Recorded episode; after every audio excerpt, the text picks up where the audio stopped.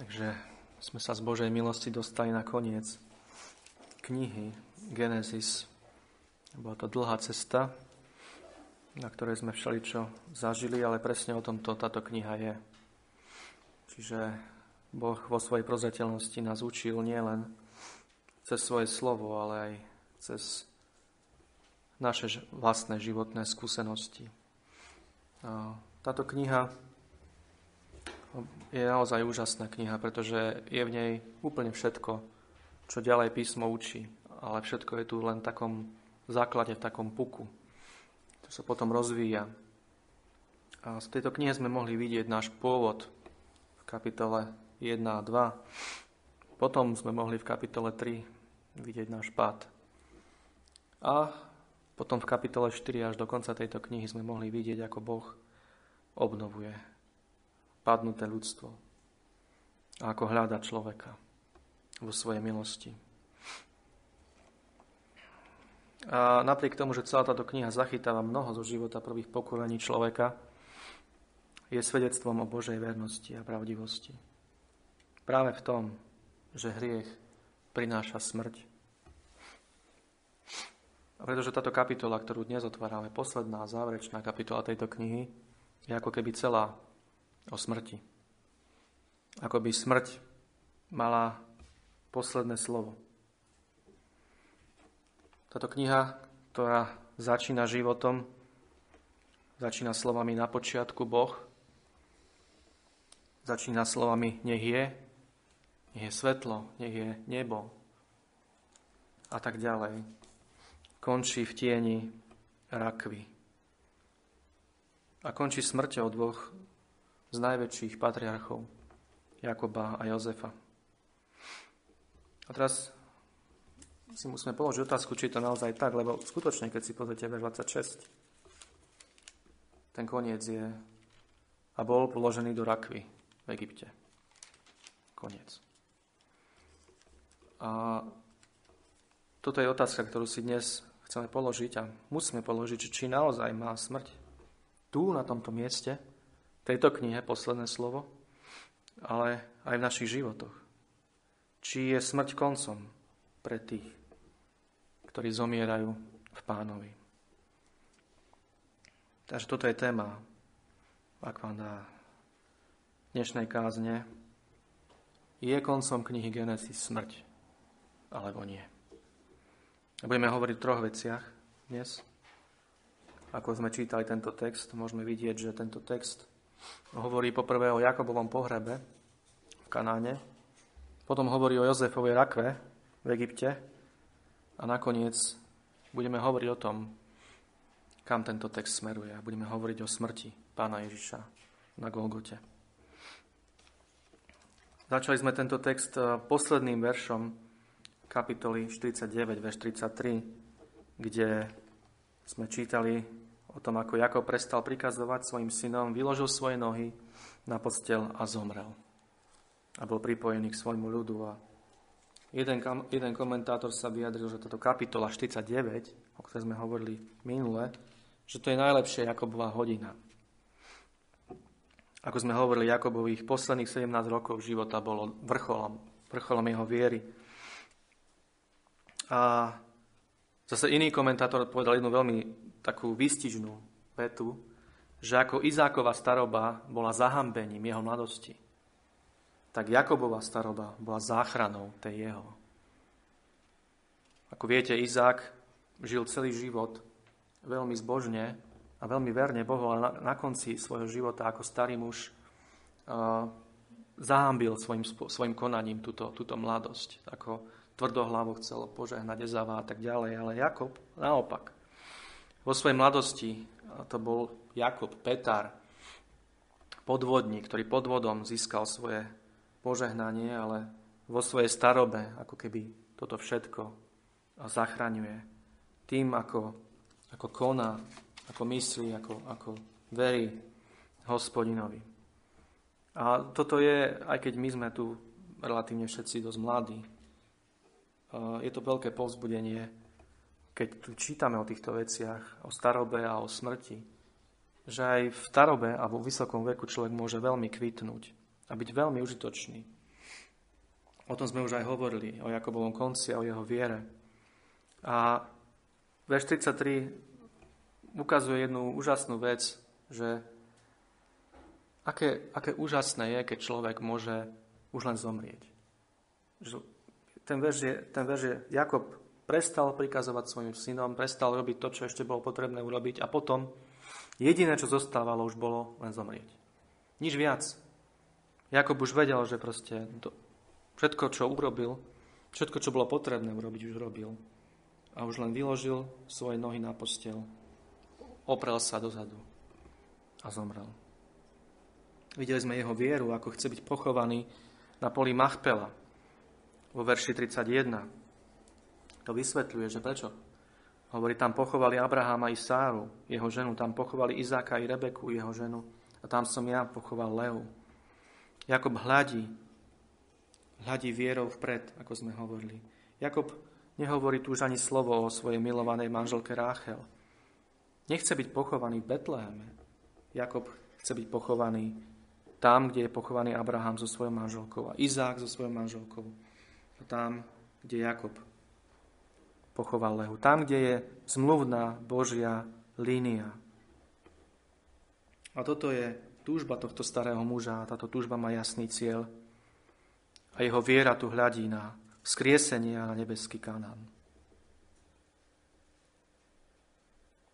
A táto kapitola, ktorú dnes budeme otvárať práve Jakobovou smrťou začína. A vidíme tu Jozefa, ako s pláčom pada na otcovú tvára a boskávajú. A Jozef bol veľmi malý, keď mu zomrela mama, takže to si nemohol nejak veľmi pamätať. A teraz je Jozef už v 50 a prvýkrát ho smrť takýmto spôsobom hlboko zasahuje. A Jozef, ako vidíme opäť, veľmi výrazným spôsobom prepúka do hlbokého plaču. A, a to je prirodzené. Je prirodzené, že plače, ale vidíme tu viac vidíme, že Jozef padá na tvár svojho otca a boskáva mŕtve telo svojho otca. Neštítí sa toho, hoci otec už je mŕtvý. Robí to pred všetkými svojimi bratmi.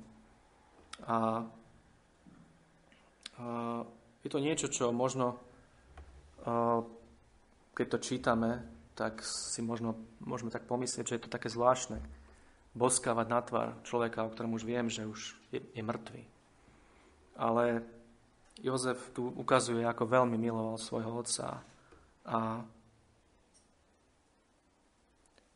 ale zároveň pri tomto bosku musel Jozef cítiť tu, tento vedomie hlbokého oddelenia, že ten, ktorého tak miloval, už tu nie je. Takže vidíme tu Jozefov zarmutok, ktorý je veľmi hlboký a ktorý je prirodzený, keď uh, milujeme niekoho, kto odišiel je prirodzené plakať. Plakať a plakať veľmi, veľmi hlbokým plačom a byť zarmutený. Ale na druhej strane Jozef veľmi rýchlo nadobúda kontrol nad sebou a začína prikazovať svojim sluhom vo veci pohrebu Jakobovho. Vidíme tu, že oplakávanie Jakobovej smrti trvá 70 dní. 40 dní trvalo balzamovanie jeho tela a potom 30 dní ešte ďalej smutok pokračoval. A takýmto spôsobom neskôr Izrael smutil aj za Áronom a Mojžišom takto dlho. A tak keď hľadíme tu na, na, na Jozefov zármutok nad Jakobovou smrťou, tak môžeme vidieť dve veci.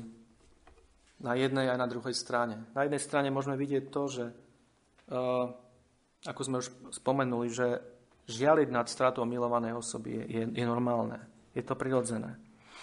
A keď niekto takýto odíde, tak skutočne nám to láme srdce. A je veľmi zvláštne, keď človek nie je pohnutý do hlbokého zármutku niečím takýmto, keď sa takéto niečo udeje. Aj pán Ježiš plakal pri, pri e, Lazarovom hrobe, ako viete. Na druhej strane ale, tu vidíme na Jozefovi, že keď niekto zomrie, nám blízky, tak náš žiaľ nesmie byť nekontrolovaný. Jozef nadobúda seba kontrolu a jeho zármutok nie je nadmerný alebo nejaký excesívny. Jozef ne, ne, nejde do nejakých excesov pri, pri zármutku, ako viete, keď, ak ste boli niekedy na pohreboch, obzvlášť na dedine, ako niektorí ľudia naozaj vedia uh, upadať až do, až do takých tranzov, čo je úplne uh, až, až nemie, nemiestne. Ale na druhej strane, ten nadmerný zármutok sa môže prejaviť ešte vo veľa horších veciach ako v takýchto.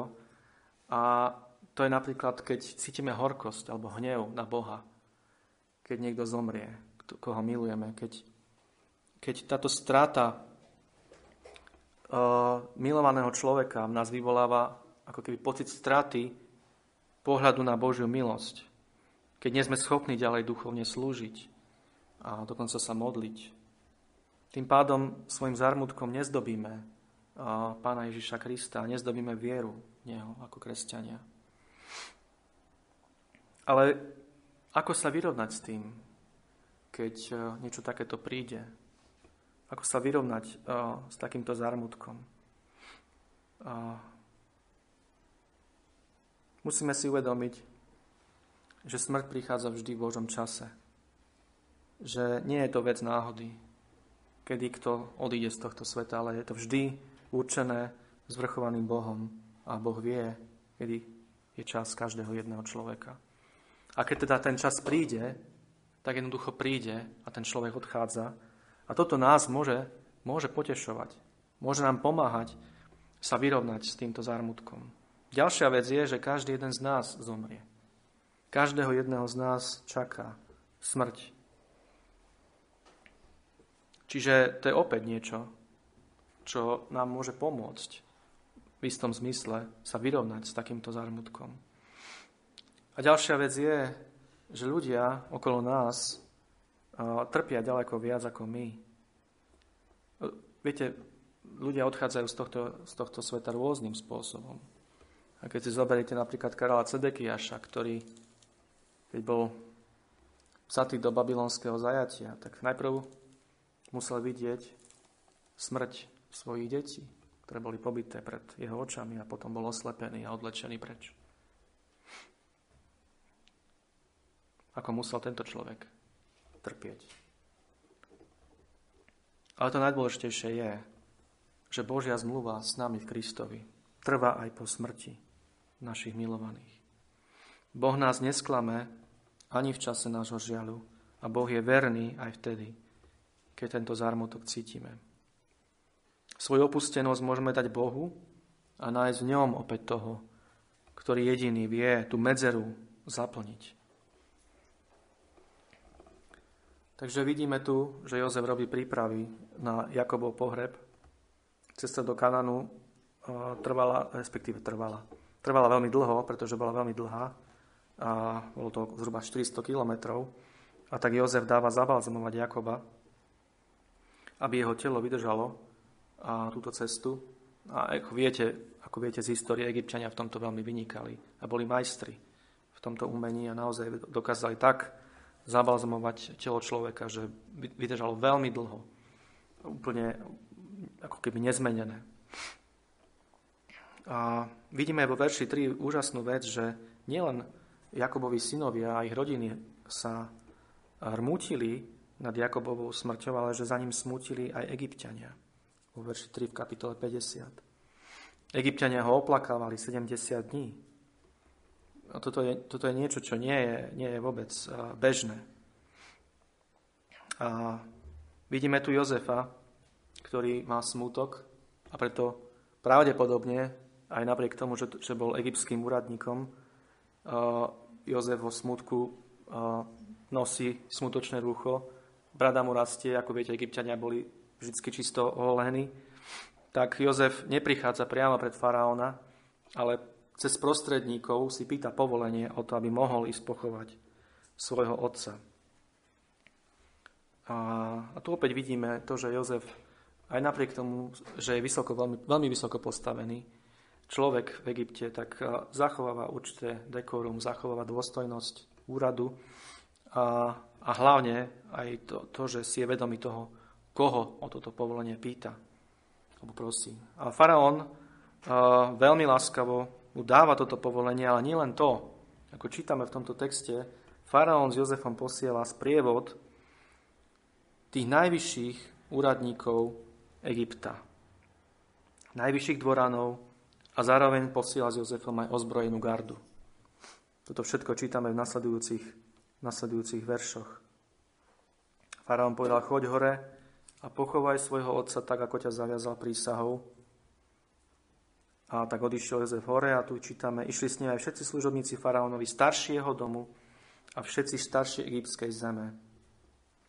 A išli s ním aj vozy i jazdcovia, takže to bol tábor veľmi veľký, verš 9. Takže vidíme, že Jakob tu má naozaj, dá sa povedať, že štátnický pohreb, majestátny pohreb. Obrovský sprievod ide s ním a tento zármutok, ktorý tu egyptiania majú za Egypta, ktorý trval, za, za Jakoba, ktorý trval 70 dní, bol zármutok, ktorý bol takmer ako za faraóna. Z z historických spisov vieme, že za faraóna egyptiania smutili 72 dní. Takže za Jakoba, keď smutili 70 dní, je to úžasná udalosť. Nie je to niečo, čo, čo, čo je bežné. Potom, keď prišli k Humnu Atat, ako čítame, tak tu plakali všetci 7 dní. Zvlášť na tomto mieste plakali 7 dní za Jakoba a plakali všetci, vrátane egyptianov. A to dokonca tak, že tí pôvodní obyvateľia tejto, tejto zeme, Kananej je tu napísané, videli tento smútok a tento plač egyptianov a tento plač bol tak veľký, že toto miesto sa tým stalo známym a nazvali ho presne podľa tejto udalosti Abel Micraim, teda v preklade smutok egyptianov. A tu vidíme to, čo sme spievali, aj, aj to, čo sme čítali v Žalme 116, že čo, čo vie Boh urobiť pre, pre svojho svetého? Čo vie urobiť Boh pre svojho služobníka? Vidíme tu smutok egyptianov, tých najvyšších úradníkov a dvoranov Egypta za obyčajného hebrejského pastiera. Tu môžeme naozaj vidieť, aká vzácna je v Božích očiach smrť jeho svetých. No, táto kapitola nehovorí len o Jakobovom pohrebe, ale hovorí aj o Jozefovej rakve, o Jozefovej smrti.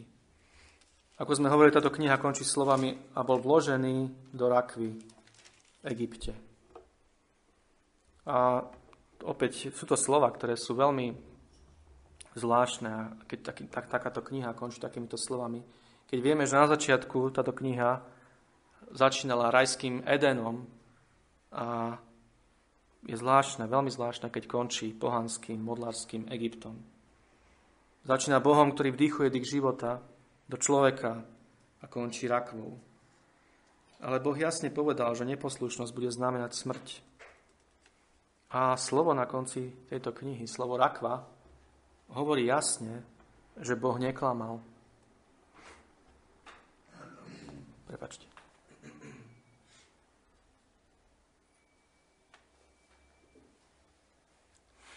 Toto slovo ale, toto slovo rakva, znamená viac. A toto je na, na písme úžasné, ako sme už viackrát videli, aký význam hlboký majú niektoré tieto hebrejské slova a čo Duch Svety nimi zamýšľal, keď špecificky niektoré tieto slova použil pri inšpirácii tohto textu. Toto slovo Rakva je totiž veľmi zriedkavé hebrejské slovo a toto slovo je možné preložiť aj ako archa. A nie ako Noáchová archa, nie v tomto zmysle ako koráb, ale ako archa zmluvy, ako truhla. Práve tá truhla, ktorej, ako viete, boli uchovávané dosky Božích prikázaní. Takže toto je veľmi dôležité, keď, im, keď prejdeme na chvíľku do 5. knihy Mojžišovej, do 10. 10. kapitoly.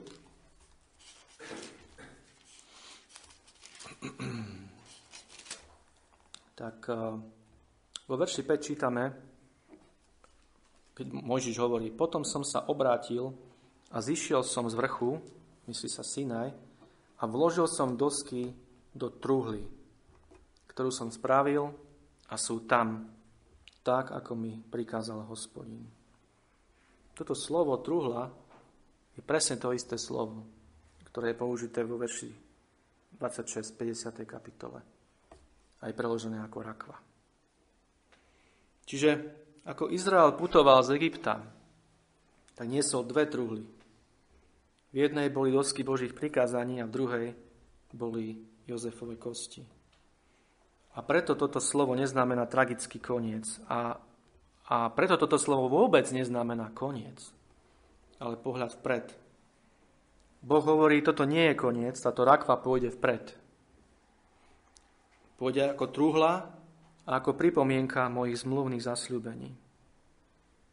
Takže toto slovo rakva, aj keď je na konci tejto knihy, tak toto slovo nie je koncom alebo vyjadrením konca, ale je to niečo ako keď máte časť nejakého článku alebo časť nejakej knihy, alebo zvykne sa to niekedy aj v seriáloch používa ten výraz a tento výraz je pokračovanie na budúce. Toto hovorí toto slovo, že Boh pokračuje ďalej. Že toto nie je koniec a smrť nemá posledné slovo. Ale v čom v čom príbeh knihy Genesis pokračuje? Poďme sa na to pozrieť. Pokračuje poprvé v budúcich pokoleniach. Keď čítame verše 22 a 23, tak vidíme a čítame tu, že Jozef býval v Egypte, žil 110 rokov, čo v očiach Egyptianov bol dokonalý vek. A Jozef videl Efraimových synov až tretie pokolenie, i synovia Machíra, syna Manasesovho, zrodili sa na kolena Jozefove. Tu vidíme, akým spôsobom Boh pokračuje ďalej. Jozef vidí za svojho života až svoje právnučata. Je tu zasľúbenie pokračovania Božieho plánu. Vo verši 24 Jozef hovorí svojim bratom, ja zomriem, no Boh pôjde ďalej. A ako vieme, kniha Genesis potom prechádza v knihu Exodus. A Exodus v knihu Leviticus a tak ďalej. A práve v týchto nasledujúcich pokoleniach, o ktorých tu tento text hovorí, je práve prísľub potomka zo ženy, o ktorom sme hovorili na samom začiatku knihy Genesis v kapitole 3 vo verši 15, ako viete, kde sa nachádza to protoevangelium. Prvá zmienka o pánovi Ježišovi Kristovi, ktorý má prísť a rozdrviť diablovi jeho hlavu. A toto je niečo, čo aj nás samotných má povzbudzovať, hľadiť na naše vlastné deti takýmto biblickým spôsobom. Aby sme sa modlili za nich ako za budúcich služobníkov na Božej vinici a aby sme ich tomu viedli. Viete, tento, tento svet má dosť uh, hokejistov, futbalistov a rôznych iných istov. A ja nehovorím, že to sú hriešne veci alebo zlé veci a že, že, že deti nemôžu športovať a podobne. Nič, nič, nič z toho nechcem povedať. Ale ako kresťania by sme mali mať na srdci to, aby naše deti uverili v Pána Ježiša Krista aby, aby po nás prevzali tú pochodenie, ako spievame v inej piesni a slúžili Bohu ďalej a Jeho kráľovstvu ďalej. A aby sme ich k tomu aj, aj viedli. A takto ich aj vychovávali. Aby toto, bolo, aby, aby toto bola ich priorita v živote. Aby Boh bol na prvom mieste. A aké veľké požehnanie to je, keď také niečo môžeme vidieť. Dokonca niekoľko pokolení ako Jozef. Takže Boh pokračuje ďalej v týchto pokoleniach, v týchto nasledujúcich generáciách. Ale Boh pokračuje ďalej, po druhé, v zasľúbenej zemi. Vidíme to ako jeden z najbohatších egyptských úradníkov. Nerieši svoju bohatú pozostalosť, nerieši svoje bohatstvo, nerieši, nerieši rozdelenie dedičstva, ale na srdci má zasľúbenú zem. Jozef nevidí paláce a nejaké kultúrno-civilizačné výdobytky, ale vidí inú zem, zasľúbenú jeho prastarému otcovi Abrahamovi. A keď čítame knihu Genesis, ako sme ňou išli, tak sme videli, že všetci títo muži, ktorí zomreli a žili dlhé životy, zomreli podobne ako Jozef. Abraham, Izák a Jakob mali všetci na srdci práve zasľúbenú zem. Egypt bol bohatá a priestranná krajina, ale Kanán bol zasľúbený domov. Miesto odpočinku, kde už nebude musieť Boží ľud putovať. A toto opäť má obrovský typologický význam pre nás, predobraz pre nás. Pretože aj my v Novej zmluve, v časoch Novej zmluvy, hľadíme vierou na náš domov. Na Kanán, ktorý nie je niekde geograficky lokalizovaný na tejto zemi, ale je v nebi. A na tento Kanán hľadíme vierou ako na miesto nášho odpočinku, keď putujeme Egyptom tohto sveta. A v tomto kráčame v šľapajách našich bratov vo viere, Abrahama, Izáka, Jakoba a Jozefa. Naše srdcia nie sú s dočasnými požitkami hriešnými Egypta, ale s Božím ľudom a s Božími zasľúbeniami väčšného domova. Takže toto je druhá vec, akým boh, ako Boh pokračuje ďalej. V nasledujúcich generáciách a v zasľúbenej zemi. Ale po tretie, Boh pokračuje ďalej skrze svoju zmluvu. Vidíme tu Jozefa, ktorý 93 rokov zo 110 rokov svojho života strávil v Egypte. Mal egyptské meno, Safenat Paneach, mal, mal kariéru egyptskú, bol to druhý muž po faraónovi, vládar Egypta, mal egyptskú ženu. Ale Jozef nie je egyptian, ale je to muž viery v zmluvného Boha. A Jozef koná v tejto viere, v Božiu vernosť. A preto, opäť, ako sme to spomínali v prípade Jakoba, tak aj v prípade Jozefa je práve toto uvedené v liste Židom v 11. kapitole, v tej sieni slávy uh, mužov a žien viery, je práve toto uvedené v súvislosti s Jozefom. Keď tam prejdeme opäť na chvíľku do listu Židom, tak čítame vo verši 22, Vierou Jozef, dokonávajúc, zmienil sa o videní synov Izraelovi z Egypta a prikázal o svojich kostiach. Opäť, autor listu Židom, ktorý bol inšpirovaný Svetým duchom, tu mohol uviezť rôzne veci z Jozefovho života. Mohol tu uviezť Jozefovú vernosť v jednotlivých fázach jeho života. V, v, v dome Putifara, vo vezení, potom na poste, egyptského vladára. Ale nie. Uvádza tu ako vrchol Jozefovej viery práve to, ako Jozef sa vyjadril o tom, že Boh bude verný a hovoril o videní Izraela z Egypta a prikázal tejto viere o svojich kostiach, že majú byť vzaté z Egypta a pochované v zasľúbenej zemi. A toto musíme vidieť, pretože Božie slovo to jasne hovorí. A Boh takto ukazuje nám, čo považuje za vrchol viery. Takýchto naozaj velikánov viery. Práve tento pohľad do väčšnosti, práve tento pohľad na Boha ako na toho, ktorý je verný a ktorý je verný, nech sa deje čokoľvek a ktorý zachováva svoju zmluvu, pretože on je jej garantom. Jeho meno stojí na nej. A tu vidíme na Jozefovi, že ak chceme zomrieť takto pevne opretý o Božie sľuby, musíme tak aj žiť. Pretože keď tak nebudeme žiť, bude sa nám veľmi ťažko zomierať. A potom po štvrté vidíme, ako Boh pokračuje ďalej skrze svojho syna, vykupiteľa.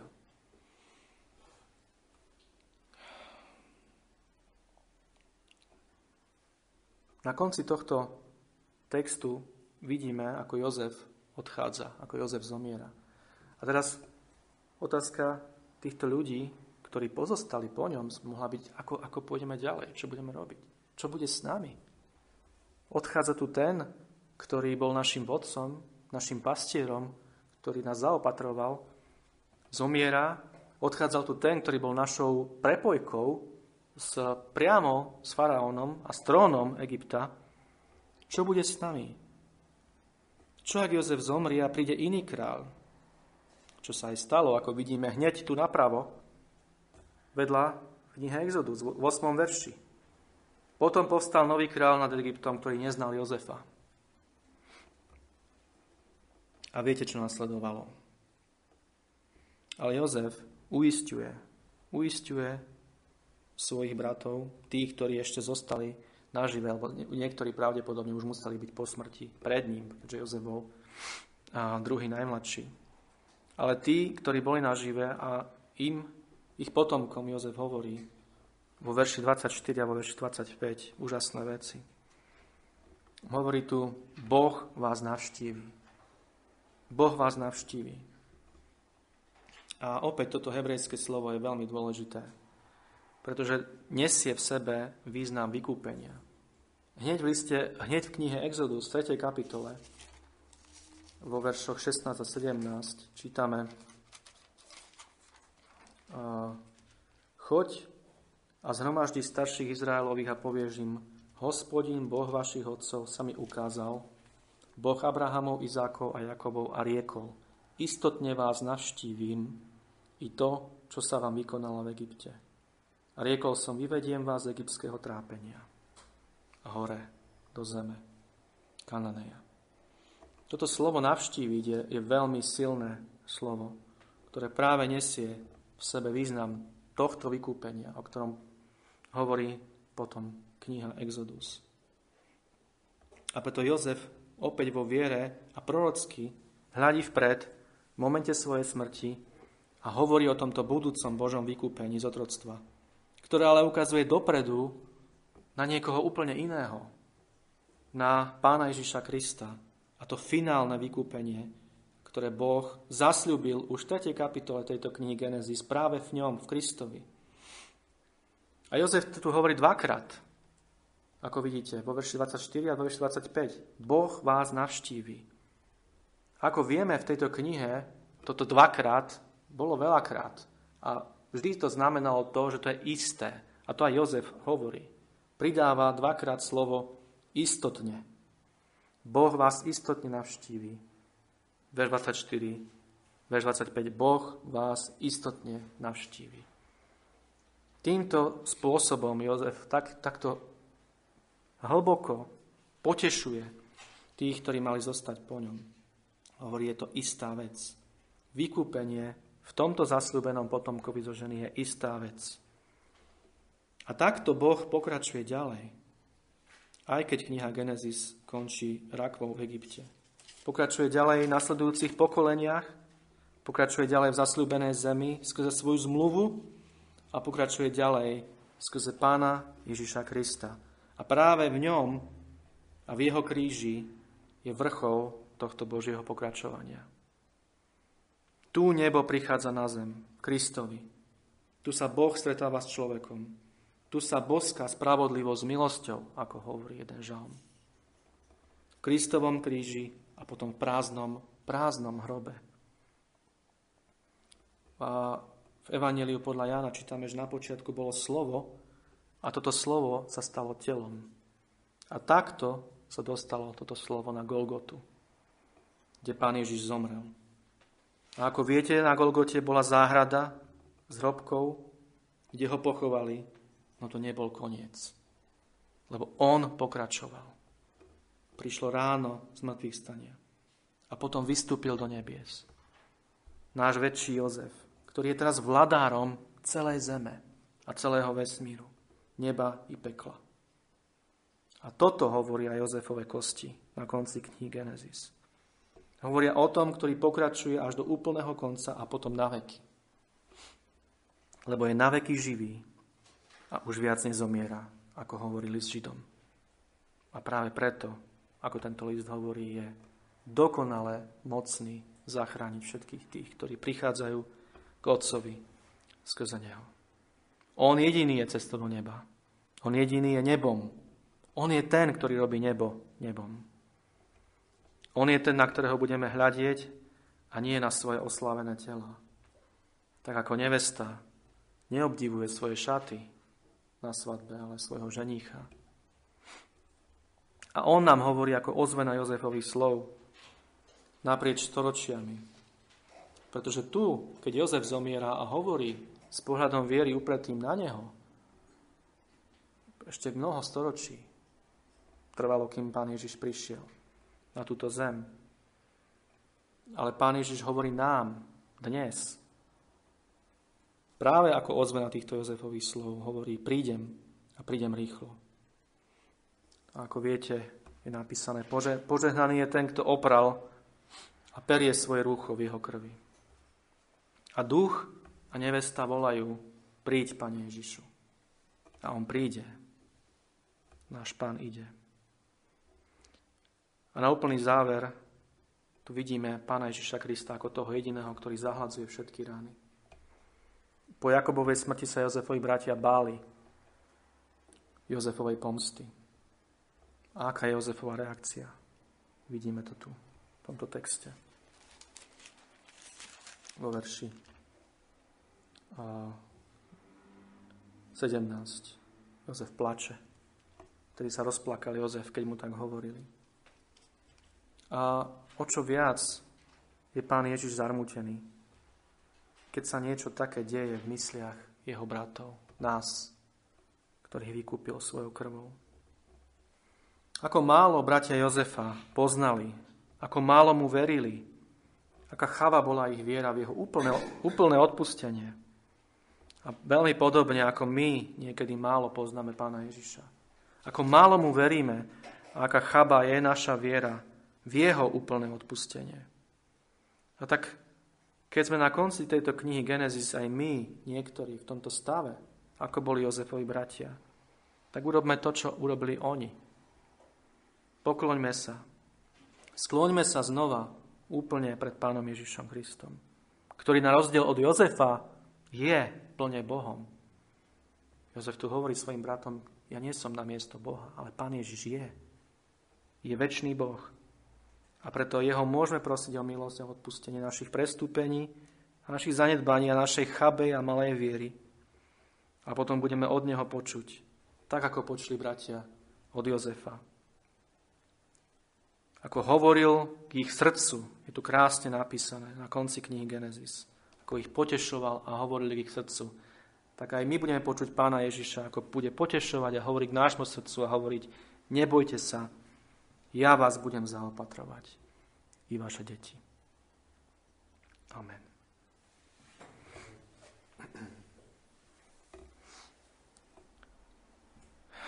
Drahý pane, ďakujeme ti za to, že si hovoril k ne dnes našim srdciam. Ďakujeme ti, pane, za tvoju potechu. A ďakujeme, pane, za to, že smrť nemá posledné slovo.